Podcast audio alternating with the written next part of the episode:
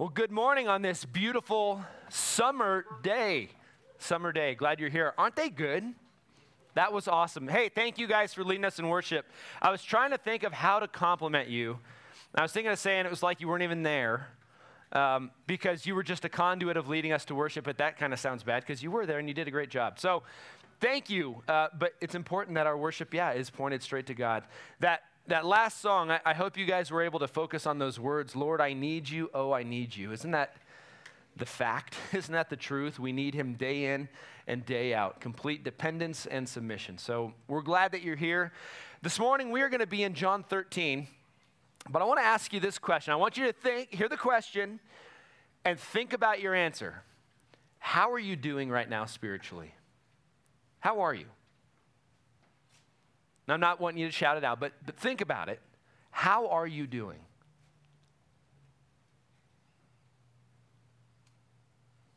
Are you succeeding in the Christian life? Why or why not? That's a hard question. It's a, kind of uncomfortable because it's like succeeding? That doesn't sound right. But bear with me. Are you succeeding in the Christian life? Why or why not? You know, we know that when we come to Jesus, Jesus saves us through his blood on the cross. We know that then there's a process of life change where we become more like Jesus. And that it's a process that's going to take place until he comes back or we die to be with him. But that process, how do we know that we're growing, improving, doing better? Or are we just staying the same now as last year and the year before? You know, we, we're able to measure success in most other areas, right? If you're a student, how do you measure success? Grades, yeah, sure. Or just being in the room if you're a senior at this point. Um, yeah. You know, if, if, if you're a worker, you know, how do you measure success? Is it maybe it's your salary or your position or, or things like that? Uh, in sports, track, how do you measure your success? That you're, you're getting faster or you're jumping higher, you know, or you're hitting the ball farther or throwing it faster. There, we have ways to measure, but when it comes to the Christian life, is there a way to measure how we're doing in our progress? And I'm going to argue that Jesus gave us a very good measure but the problem is, we often use wrong measures, and I think the wrong measures have led to every problem in the church. Now, this is my opinion. That, that part's my opinion.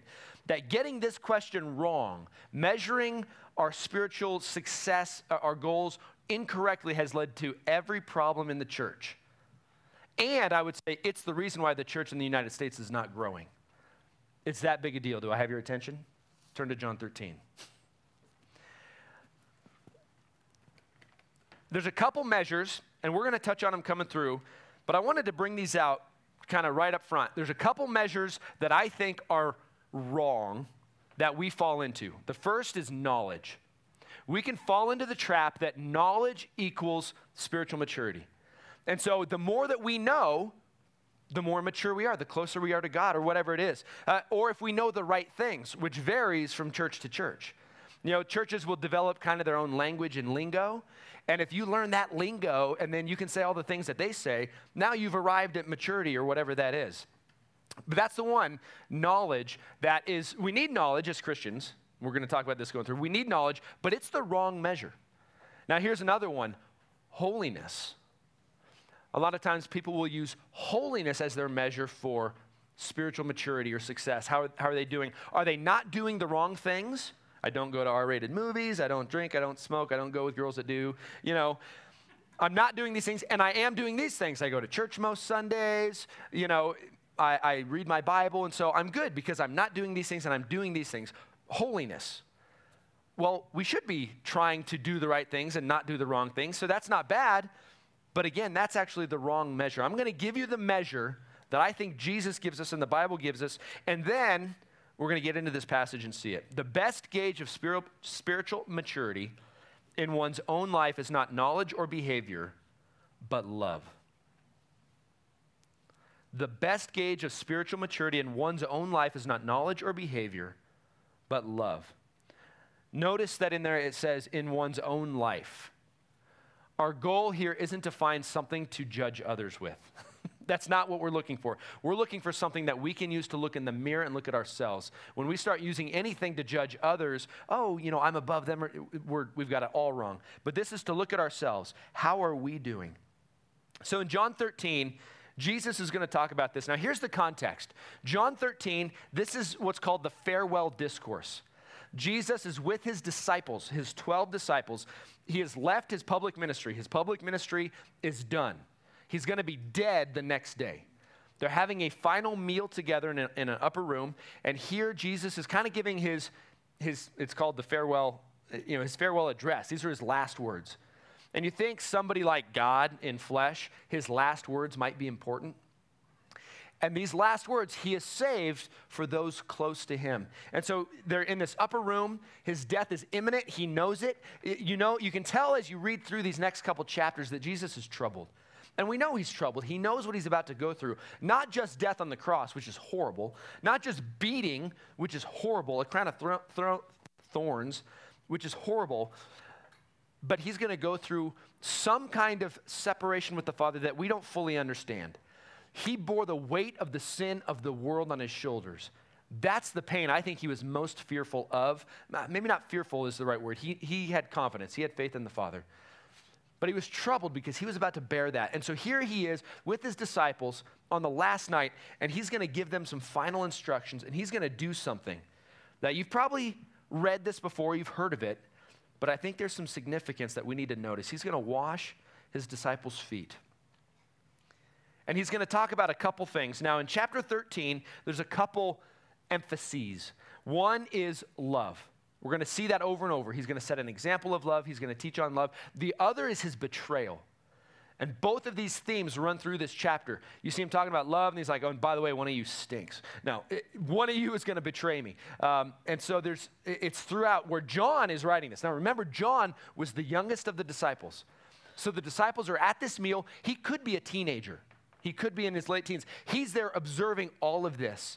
And he's remembering this later by inspiration of the Holy Spirit. He's writing it down. So this is John's perspective of what's happening this Last Supper. And he knows Judas is the guy, and he's not crazy about Judas. If you read through, he, he takes any chance he can to poke at Judas, and who wouldn't? But Judas is going to betray Jesus this night. Jesus knows it. Judas knows it. Nobody else knows it. But we're not actually going to focus on the betrayal. We're going to skip some of that because I want to hone in on Jesus' teaching of love. So we're going to start in John 13, verse 1. Now, before the feast of the Passover, when Jesus knew that his hour had come to depart out of this world to the Father, having loved his own who were in the world, he loved them to the end. Now, we need to look at that verse because that sets up the rest of what we're going to look at. Before the feast of the Passover, if you remember, Jesus was crucified. Uh, and it was on Passover that he was dying, and they said, Let's break the knees, break the legs of those on the cross, because we can't leave them up there during Passover. And when they came to Jesus, they found he was already dead, so they didn't break his knees. But this is right before the Passover, so this meal is probably not the Passover meal, but they're thinking Passover thoughts. They're preparing for the Passover. And if you remember, the Jews would celebrate Passover every year. It was when God miraculously brought them out of Egypt. And the way that they, that's my wife. That's all right. so, so the, the, the last miracle that, that brought the Jews out of Egypt was God sent an angel of death that killed the firstborn of every home, the firstborn animal or human. But the way that you got out of it was you killed this lamb and you put the blood on the doorpost. And if the angel saw the blood, they passed over. And over and over in Scripture, Jesus is compared to the Passover lamb. That we won't suffer because of our sins, that like we should, we, he will pass over us and we will get life instead because of Jesus' blood. John 1 1, or John 1 29 said that when, when John the Baptist sees Jesus, he says, Behold the Lamb of God who takes away the sin of the world. Now, getting at the end, that theme kind of comes back up. Jesus is the Lamb the Passover is when they celebrated this. It all runs together, but Jesus knows what's happening. And when Jesus knew that his hour had come, that hour is the time of his death. Throughout John, it speaks over and over. Remember the first miracle? Jesus looked at his mother and he said, My time has not yet come. He meant my time to die, my time to, to sacrifice for everybody's sins. Now he says the time has come. The hour is here. I'm going to die very, very soon. So the time had come for him to depart out of this world, having loved his own. This is where the theme of love really begins, and it starts. Listen, this is very important. It always starts with Jesus' love, with God's love for us. Having loved his own who were in the world, he loved them to the end we need to notice one thing because this is going to come up later. To the end is not a great translation. What it really should say is uh, he loved them to the uttermost, to the complete. That's what that phrase really means. It can mean to the end, but in this context, it really means he loved them all the way. As far as somebody could love somebody else, that's how far Jesus loved his disciples. All the way, nothing held back, gave them everything. So to the uttermost. Because he loved them, Here's what happens, verse 2.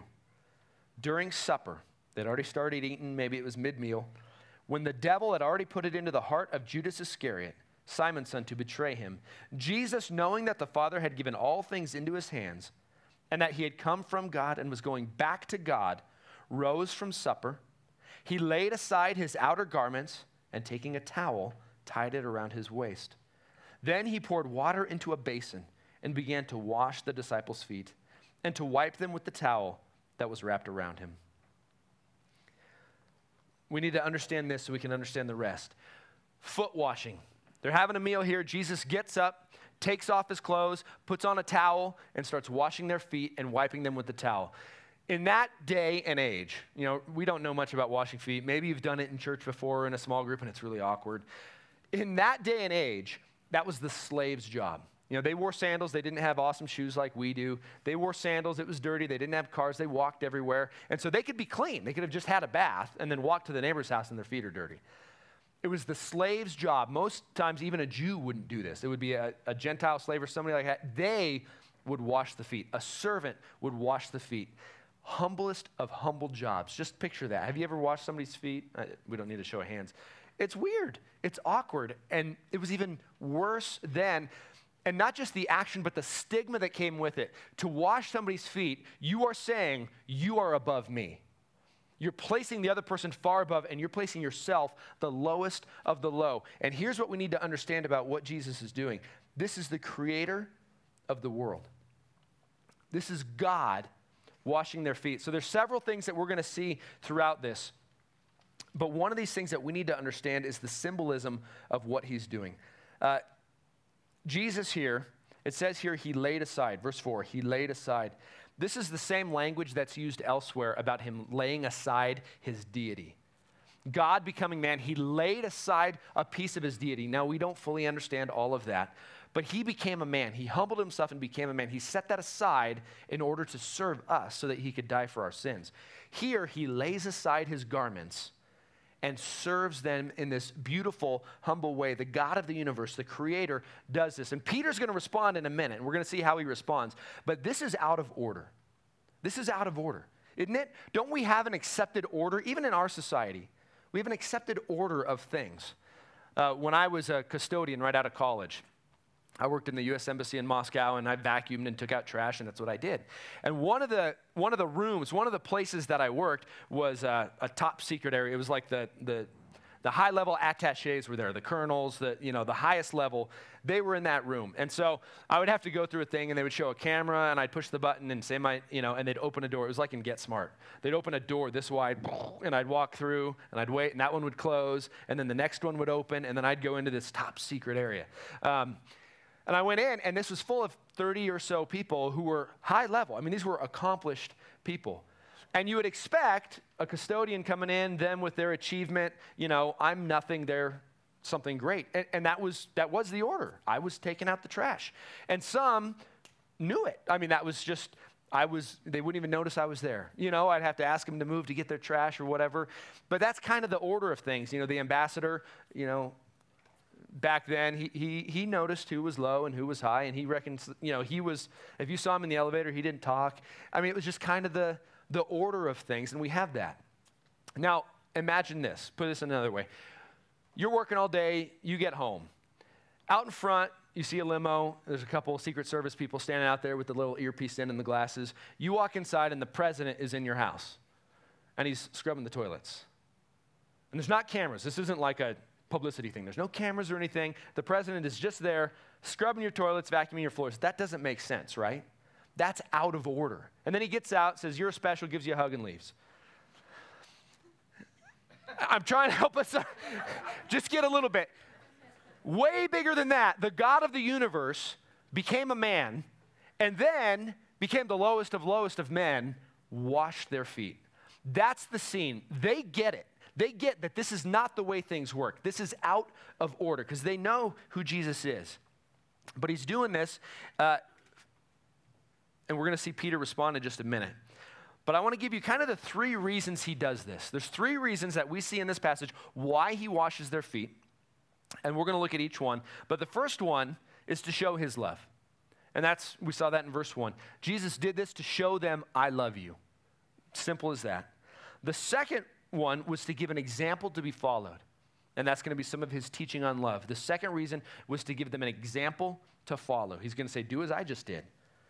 And then here's the third reason what he did was symbolic of what he was going to do on the cross. By cleansing people of their sins, by washing their feet, he's cleansing them. It was symbolic of cleansing somebody of their sins, which he was going to do the next day on the cross.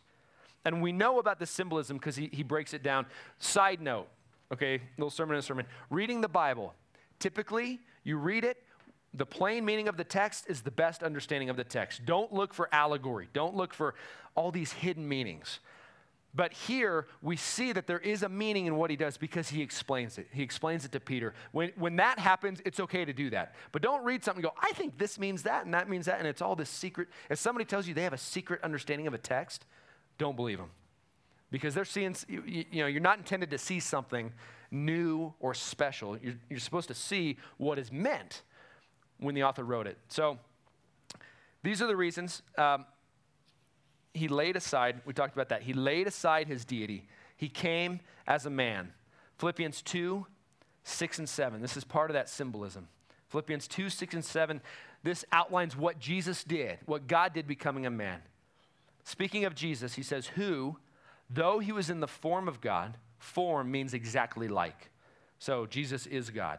Though he was in the form of God, did not count equality with God a thing to be grasped, but emptied himself by taking the form of a servant, being born in the likeness of men. And that passage goes on and talks about how he humbled himself, even to the point of death, death on a cross. So he sets aside his deity, comes as a man, lower than low, washes their feet. And look at verse 6. Here's what happens He came to Simon Peter, who said to him, Lord, do you wash my feet? That makes sense, right? when you understand the order of things, why would you wash my feet? This makes no sense. I should be washing your feet. Lord, do you wash my feet? Jesus answered him, What I am doing, you do not understand now, but afterward you will understand. Peter said to him, You shall never wash my feet. Jesus answered him, If I do not wash you, you have no share with me. So here, Jesus is making that symbolic representation of the foot washing with the cleansing of sin. And Peter, rightly so, understand this, understand Peter. Peter is impetuous. Peter's the guy who earlier, when Jesus said, I'm going to have to go and die, Peter goes, No, you're not. You die? I don't think so. And, and, Jesus says, Get behind me, Satan. This is Peter. He's like, We'll take care of this. Uh, it, later this night, when uh, Judas comes with all the soldiers to arrest Jesus, Peter's the one that goes, uh uh-uh, and pulls out a sword and cuts somebody's ear off. That, that's this Peter. You know, and Jesus puts the ear back on and heals him. But so, so here's Peter. Peter speaks his mind. I like Peter, actually. He speaks his mind, and here Jesus comes to wash his feet, and he's like, heck no, nope, you're not washing my feet. I know who you are. This doesn't make sense. And look what Jesus says. He says in verse 8, If I do not wash you, you have no share with me. He's talking about cleansing him from sin. If I do not cleanse you of sin, you have no part of me. If someone does not have their sins cleansed through the blood of Jesus, they are not part of the church. They are not saved. They are not part of Jesus. They are not disciples. Jesus here is making a, a bold argument against universalism. There is a way to be saved, it's through the blood of Jesus, and He has to cleanse us from our sins. And He says, if you don't let me wash you. You have no place with me. Unless the Lamb of God has taken away a person's sin, has washed that person, he or she can have no part with him. Now, he doesn't fully understand this, but he'll understand later. But here's, look, look at the picture again who it is doing the foot washing. And here's Peter. He wants to do his part. Does it, are, are you like that at all? I am. I want to do my part. I want to earn my place with God a little bit. If I sin or do something, I, I need to pay for it, right? No.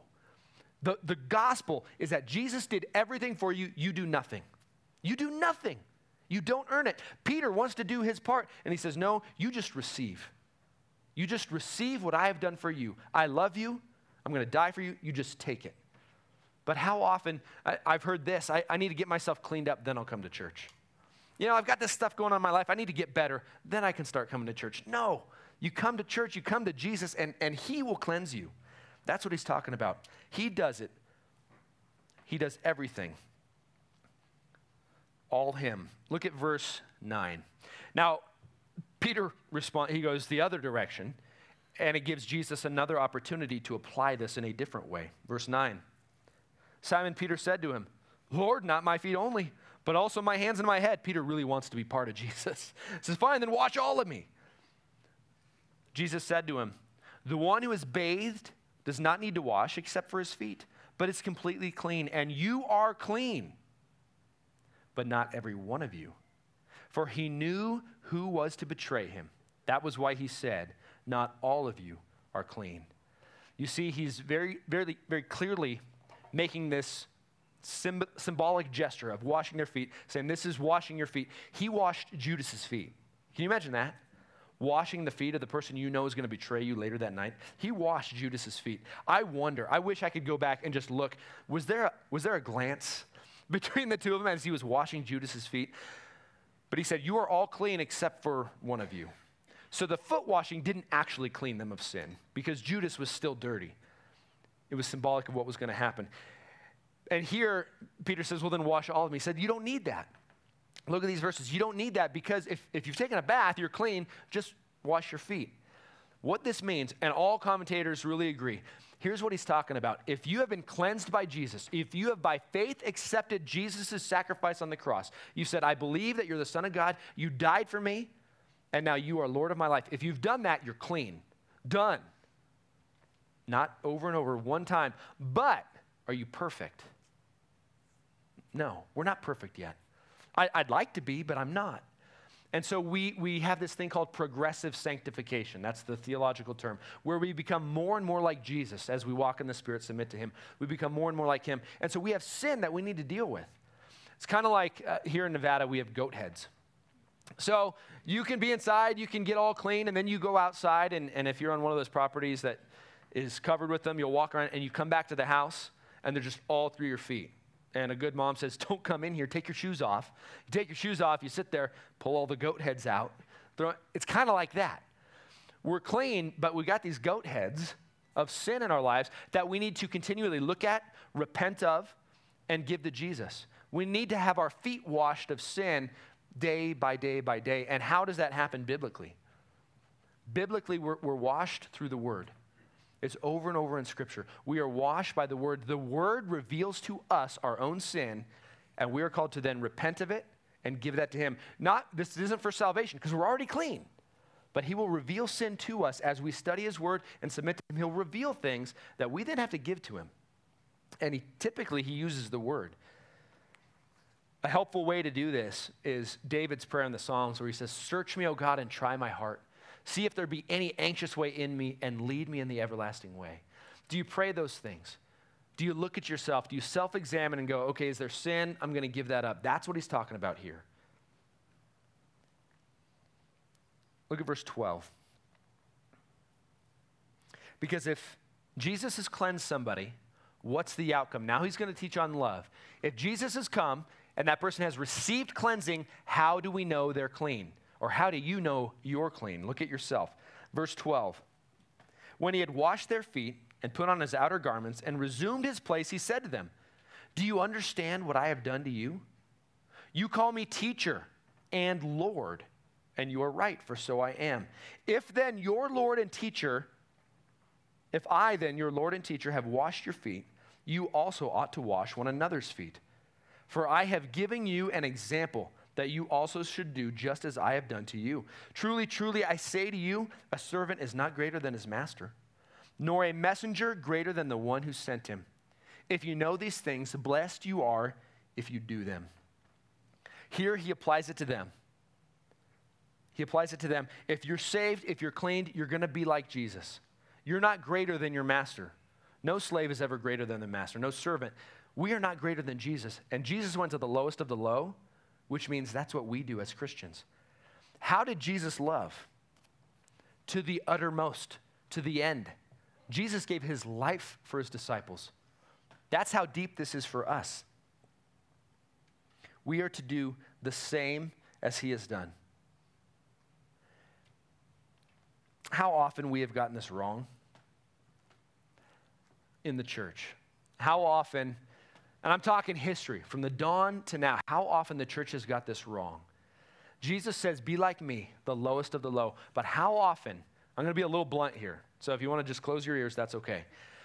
But how often do we, do we want position? Do we want control? Do we want influence? Um, do we want recognition? Do we want people to do things our way? How often do people strive for these things rather than willingly going to the lowest of the low and serving others? The stories can go on and on. From the beginning, when they started having bishops and these things, and people would seek out a position in the church so that they had control, but they didn't even know Jesus. Or where pastors have their, their assigned parking spot right in the front, you better not park it because they deserve it. Or other places where there's plaques and things for the big givers in the church so they can be recognized. These are the things that the church has done and does do. But it's the opposite. These are the problems. Why, why do so many churches have disunity and, and it just destroys the church? And we're going to get into that a little bit, but it destroys because people come in and they go, Me, my rights, I deserve this. And somebody else trampled on my rights. Now I'm against them. And you have this stuff even within the church. And Jesus is saying, That's not the way among you. Be the lowest of the low. Paul writes, hey, if, if a fellow brother or sister wrongs you in love, okay. Be wronged. Don't take him to court. Let them wrong you for the sake of Jesus' name. You know, as I was thinking about this, you know, I, I, had to put, you know, we talk about this. We're a young church, we're a year old, and we're trying to figure out, you know, how God wants to lead us forward, and we need leaders. The church needs leaders. Every church needs leaders, but we need leaders, people to lead groups, people to get involved in ministry and take others with them. And here's a, here's a secret don't tell anybody. How do we look for leaders?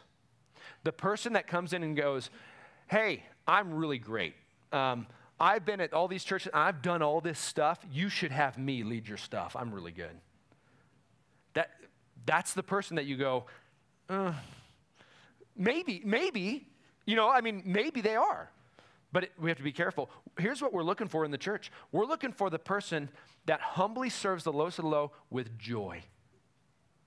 I heard a story of a, a wise church leader. I don't know if he was an elder or a pastor, but a, a man came up to him, a young man, somewhat full of himself, said, Hey, I'm just out of college, whatever. I know a lot. You should have me lead a group. And he said, You know, we don't really need group leaders right now, but what we really need is someone to mow that grass every week. It just gets long, and we need somebody to mow that grass. Would you be willing to come each week and just, just mow the grass? And he did. And the guy came, and at first he did, but it's like, I shouldn't be doing that. I'm above this. You know, I have a Bible degree. I should, but, but he mowed. And over time, uh, you know, this guy shared, his heart changed a little bit, and it was joy to serve. And then at that point, when it was joy to serve, he was able to move to something else. And this guy wrote that there was a couple years later that he walked out and he saw some other young guy mowing the grass. He's like, I know what's going on there. It, but it was, a, it was a test. It was a test. Will you humbly serve with joy? Those are leaders. Uh, Jesus said it this way talking about leadership in Matthew 20. Verse 25, the disciples, by the way, it's kind of normal to fight for position. The disciples were doing it too. I want to be the best. And Jesus said this in verse 25, Matthew 20, 25. But Jesus called them to him and he said, You know that the rulers of the Gentiles lord it over them, and their great ones exercise authority over them. It shall not be so among you, but whoever would be great among you must be your servant. And whoever would be first among you must be your slave, even as the Son of Man came not to be served, but to serve, and to give his life as a ransom for many. Again, our example is Jesus. And we'll never reach his glory. He's God. So, our response when we are cleansed is we become the lowest of the low. We become servants to the uttermost, to the uttermost. Take a minute and just look at yourself. Measure yourself. How have you been measuring yourself? Uh, do you? We should. We should look in the mirror and go, God, how are we doing? We should look at the word, God, how are we doing? How do you line up with this? Now, in verse 17, he says, he ends it, he says, If you know these things, blessed are you if you do them. Jesus speaks right against that whole knowledge equals maturity. He says, If you know it, that's good. We need knowledge. But if you do it, you'll be blessed. Here's a little secret to life knowledge doesn't bring much blessing, doing what you know brings blessing. And the word blessed here means happy. Did you know that? The word blessed actually means happy. Happy are you if you respond by loving others and being the lowest of the low. It's joy to do that. If you're serving and you're grumpy about it, there's something off. There's something off. But it's a joy. But do. James says this, Jesus' half brother, he says the same. He says, Be doers of the word, not hearers only, deceiving yourselves. It's a deception to think knowledge is maturity. He said, Do it. Paul talked about it elsewhere. He said, if I do all this stuff, this is in 1 Corinthians 10 or 1 Corinthians 13, he says, I can do all these things. I can prophesy, speak in tongues, all this stuff. But if I don't have love, I'm nothing. I'm a banging gong or a clanging cymbal. Love is the measure. Love is the measure. Love. I thought I'd throw this definition in. What is love? Love is doing what is best for the other person when they least deserve it at great personal cost. That's love.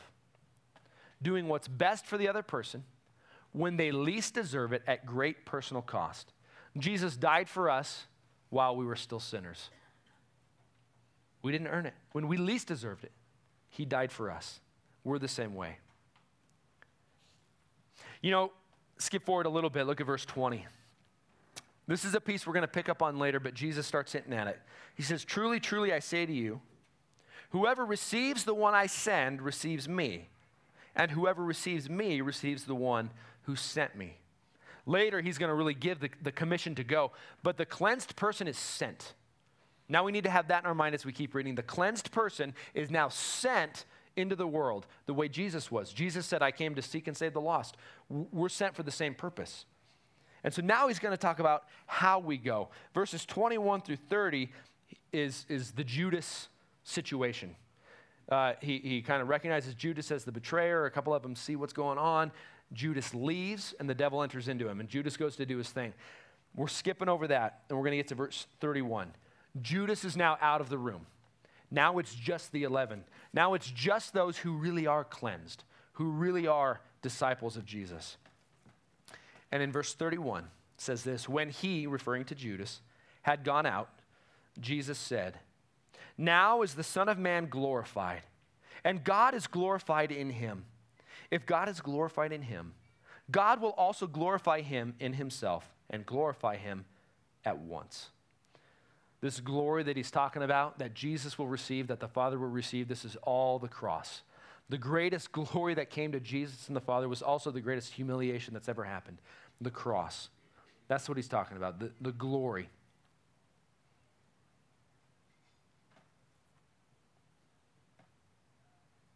Verse 33 Little children, yet a little while I am with you.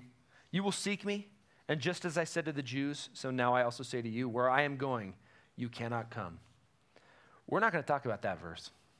We're going to talk about that next week because he kind of throws this in. By the way, I'm leaving. And they're like, whoa, what? you almost wonder if he heard their next, his next couple sentences. Because in verse 36, Peter goes back to this comment. But we're going to go about this next week. Next week, we're going to look at the future, what is to come, because that's what he talks about. So he kind of drops that in there, and then he continues in verse 34. A new commandment I give to you, that you love one another. Just as I have loved you, you also are to love one another. By this, all people will know that you are my disciples if you have love for one another. The Jesus followers' all out love for one another is the greatest testimony to the world that Jesus is the way, the truth, and the life. Do you see that? What is our greatest testimony to the world? We're sent. We know the Great Commission go make disciples of all nations. We're sent to the world to make a difference, to make it a better place, to introduce people to Jesus. What's our greatest testimony? Our love for one another, not our love for them. Our love for them, that's a big deal too, but our love for one another. The, the church, the church, by the way we gather, by the way we forgive, by the way we step up and love one another, that's the testimony to the world that Jesus is who he said he is. If we look like everything else, we have nothing to talk about. If we invite somebody to church and they come in and they hear people gossiping in the back and they hear about the divisions and all this stuff, and they hear about the person that's starving and nobody's helping them, they're going to go, What's this? This is no different than my life. But when people come in and they see in the church, nobody's in want, people forgive each other quickly. Wait a minute, that happened and you forgave and you guys are hanging out, son, eh, you know, that's the testimony to the world that Jesus is who he said he is. And now he says this this is a big deal. If you've tuned out, tune back in. Verse 34 a new commandment. No, it's not. No, it's not. Because earlier, when Jesus was talking to a Pharisee or a lawyer, and he said, What's the greatest commandment? He said, Love the Lord your God with all your heart, soul, mind, and strength, and love your neighbor as yourself. That's the greatest commandment. He was quoting the law. The law of Moses said, Here's the greatest thing love God. Here's number two love others. So, what makes this new? This is a big deal, and this is what's going to take up the next chapter and a half. What makes this new is it's not law. This gives me chills. What makes this new is that now you actually have the power to do it. What makes this new is it's under grace, it's under the new covenant. Again, the rest of the chapter in chapter 15, it's going to be great. We're going to spend four weeks uh, on chapter 15 looking at abiding. But that's what makes this commandment new. Now, you're actually going to be able to do it. This comes after cleansing, by the way. This comes after cleansing. If you're not cleansed and you're going to go try and love this way, you're going to fail. You can't do it. But with Jesus, you can. Jeremiah 31 33. This was long before Jesus came. This prophet was looking forward to the new covenant, and he said this This is the new covenant I will make with the people of Israel on that day. By the way, that day was this day. Jeremiah, hundreds of years before, was looking forward to this day of Jesus, saying, In that day, says the Lord, I will put my instructions deep within them, and I will write them on their hearts. I will be their God, and they will be my people. The law, which was great, was this saying, You do this. The new covenant was Jesus coming saying, I love you, I'm going to be in you, and now I'm going to make you new. We are new creations. The old has passed away, the new has come. Now you can love because I'm going to love through you. The Great Commission. Jesus said, Go make disciples of all nations. And he ended it with this Oh, and I'll be with you till the end. He goes with us in a very unique way, the Holy Spirit in us. That's two weeks from now. So don't miss that. But we're going to look at how the Holy Spirit works. Jesus lays this out, and then he's going to explain it over the next few weeks. But this is new because now it can actually be done in a God powered way. This love is a result of a new heart, not legalistic duty. We need to understand that. This is a result of a new heart, not legalistic duty. This is the best measure. This is the best measure of how you're doing. How are you doing spiritually? Are you loving others? by humbly serving them and putting them above you with joy. There's the measure. How are you doing? How am I doing? Here's, here's okay, I didn't even put this. Here's a glimpse of me. When I find uh, life going on, I'm irritable, and I get that way. I'm irritable with people. I'm, I'm short. I don't get irritable with you guys. You guys are my family. when, when I find myself not serving others, which happens every now and then, when I find myself putting myself first, here's my problem I'm not leaning on Jesus. It's not that I'm not saved, I don't lose my salvation. The problem is, I'm not walking with Him, I'm not leaning on my love for Him.